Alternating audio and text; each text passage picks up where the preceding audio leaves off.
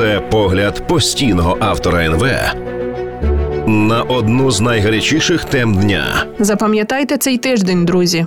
Томас Фрідман, американський журналіст, тричі лауреат Пуліцерівської премії. В історії бувають такі переломні моменти, які впливають на майбутнє всього людства, і зараз ми переживаємо один із них. Час від часу на капітолійському пагорбі з'являється законопроект, який визначає Америку та її цінності, показує, якою країною ми хочемо бути.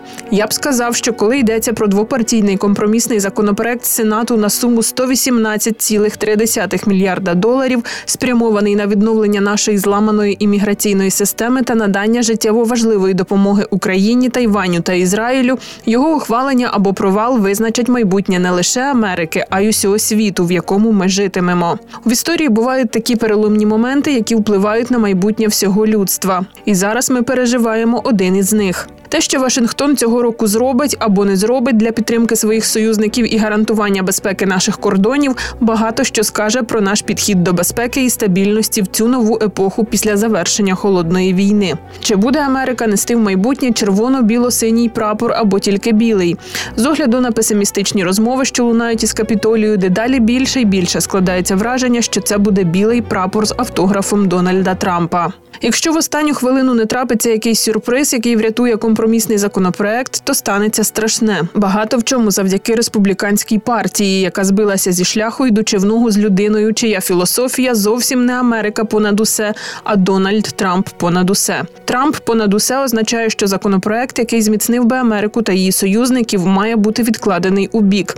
Так, щоб Америка продовжувала кипіти в поляризації, Володимир Путін міг тріумфувати в Україні, а південний кордон США залишав залишався відкритою раною доти, доки Трамп знову не стане президентом.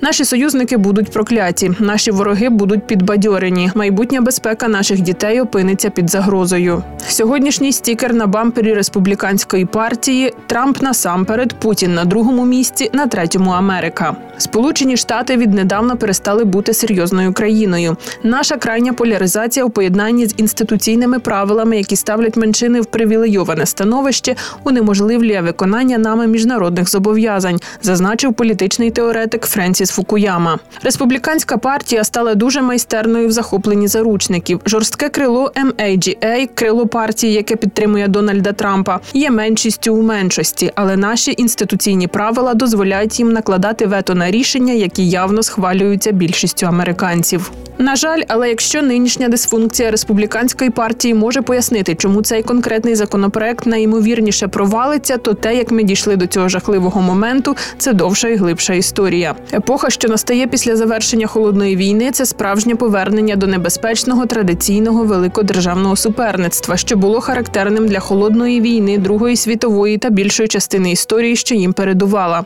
На жаль, ми прийшли до цього моменту, маючи надто багато обраних посадовців, особливо у вищих ешелонах республіканської партії, які ніколи не стикалися з таким світом, і оборонно-промислову базу, яка вкрай не готова до цього світу.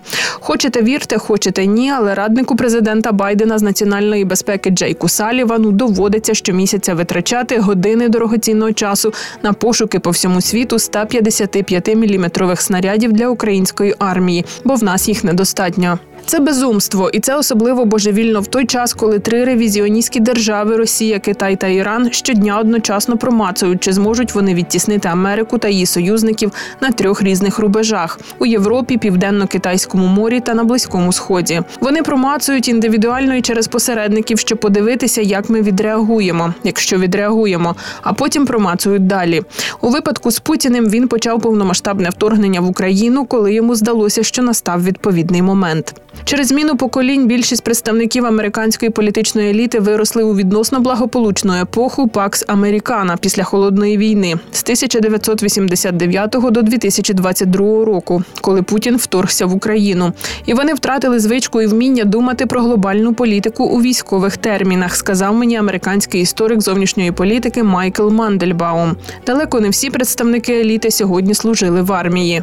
Це сильно відрізняється від епохи холодної війни, коли більшість представників нашої політичної еліти були людьми, які пережили Другу світову війну. Додав Мандельбаум, автор книжки, яка готується до видання Титани ХХ століття. Як вони робили історію та історія, яку вони робили. Зараз, через 30 років після завершення холодної війни, Джо Байден один із небагатьох лідерів, що залишилися, який займався політикою під час холодної війни, і питання грант стратегії та управління конкуренцією між великими державами більше не є основною частиною нашого суспільного дискурсу. Трамп, як і Байден, виріс під час холодної війни, але більшу частину цього часу він провів у роздумах про своє багатство, а не про світ.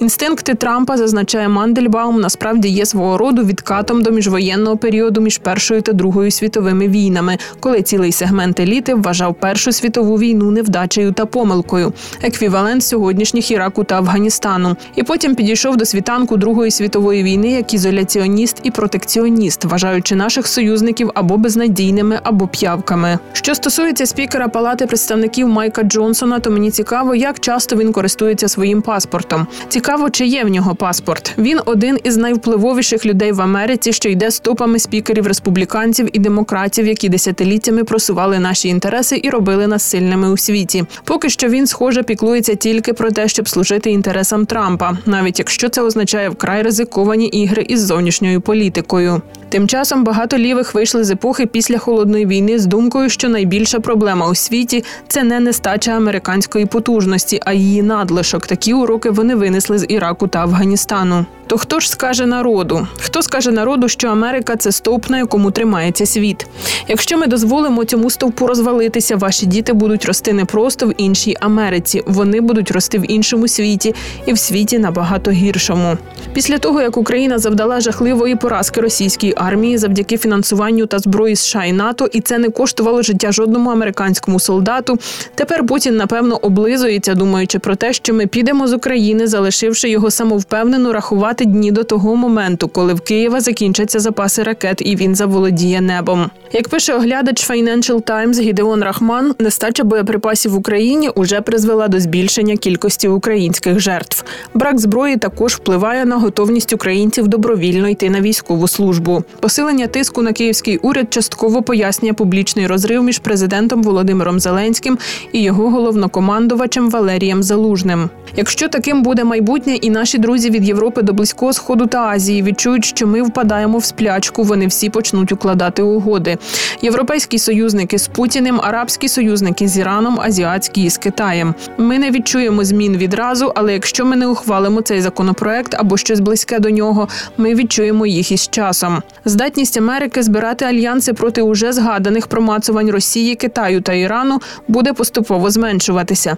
Наша здатність підтримувати санкції проти країн ізгоїв, таких як Північна Корея, буде слабшати. Правила, що регулюють торгівлю, банківську справу і недоторканність кордонів, що порушуються силою, правила, яких Америка встановлювала, дотримувалася і користувалася ними з часів Другої світової війни, дедалі частіше встановлюватимуться іншими і відповідно до їхніх інтересів. Так, Америка, як і раніше, має значну силу, але ця сила раніше приводила до впливу, тому що союзники та вороги знали, що ми готові використовувати її, щоб захистити себе і допомогти нашим друзям захистити себе і наші загальні цінності.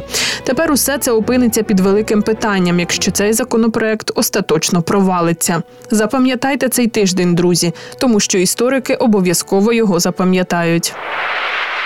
Це погляд постійного автора НВ на одну з найгарячіших тем дня.